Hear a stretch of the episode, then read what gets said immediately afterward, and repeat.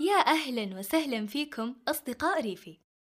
هذا البودكاست يتحدث في كل حلقة عن مواضيع مختلفة ومميزة تهم فئات كثيرة من الناس.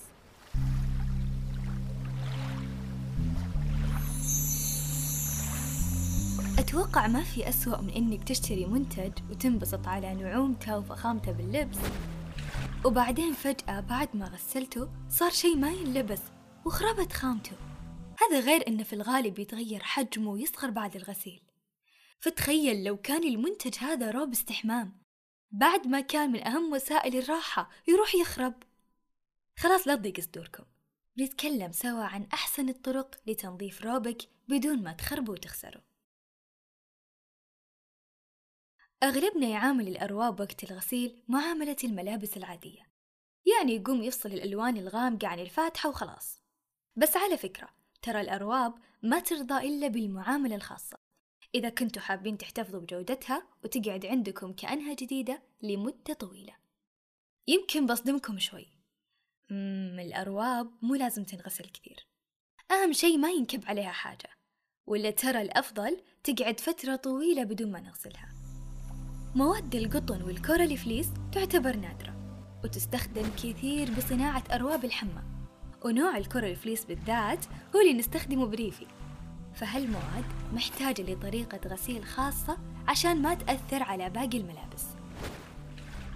وعموما سواء كان المنتج روب أو منشفة مصنوع من القطن أو ال fleece أو المايكروفايبر راح نحتاج نتعامل معه على أنه قطعة مميزة أو حتى كأنها آخر قطعة بالدنيا.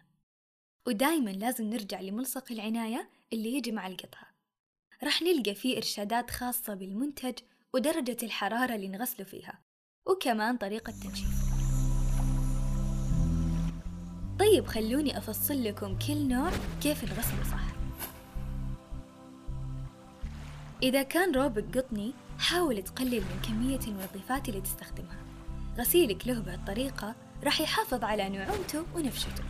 ولزيادة النفشة والنعومة أول ما تخلص من تغسيله حطه بالنشافة أو انشره على طول. أما إحنا اللي أروابنا من الفليس أصدقاء ريفي ركزوا زين. أو من الصوف الصناعي أروابنا فيها حساسية للغسيل أكثر من القطنية ولازم تنغسل بالموية الباردة وبس. لأن الحرارة بتسبب تشابك الألياف. كمان ما ننصح إنها تنحط بالنشافة. لازم نخليه ينشف بالهواء الطلق ونبعده عن الشمس. إذا طبقت كلامي أضمن لك إن أرواب ريفي أو أرواب الصوف الصناعي تبقى معك عمر مو بس سنة ولا سنتين. وآخر نوع الحرير والساتان. طبعا لأنهم يتشابهون مع الفليس من ناحية إرشادات الغسيل فيحبذ إنها تنغسل على اليد وتتجنبوا تحطوها في آلة التنشيف. أدري إن نصكم يقول طيب واللي ما دروا عن هالطرق من أول وش يسوون بأروابهم اللي بدأت تخرب؟ حقكم. كلنا مفروض يكون عندنا روب حمام كأنه غيمة من كثر ما هو منفوش وصافي. حتى لو كان قاعد يخرب معك نتيجة الأخطاء بالغسيل الشي هذا مو صعب. اسمعوا الكم نصيحة اللي بقولكم عليها.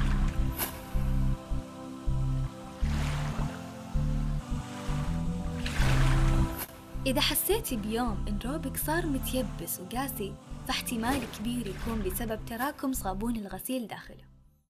فجرب تغسله بموية بس مرة ثانية وشوف الفرق. إذا ما فرق معك حط ملعقة خل في الغسلة اللي بعدها. ونصيحة ثانية لا تغسل روبك مع أي ملابس أو قطع ثانية حتى لو كانت مناشف. لما تشتري لك روب حمام جديد اغسله بموية باردة بدون أي صابون غسيل. هالطريقة بتساعدك في إزالة أي بقايا من عملية التعبئة وكمان بيحسن الامتصاص من أول استخدام لك. وننصحك بعد بتجنب استخدام أي مناعم للأقمشة لما تغسل قطع روب الحمام لأن ممكن يتراكم بقوة أكثر من المنظفات العادية. وأبشرك بمجرد ما يتراكم على الروب راح تلاحظ تيبس في النسيج. التزم بدرجة حرارة منخفضة ووقت غسيل أطول عشان تمنع الضرر اللي يسبب ارتفاع درجة الحرارة. وبكذا نكون وصلنا لنهاية حلقتنا. طلعنا لكم نصايح قليل اللي كان يدري عنها.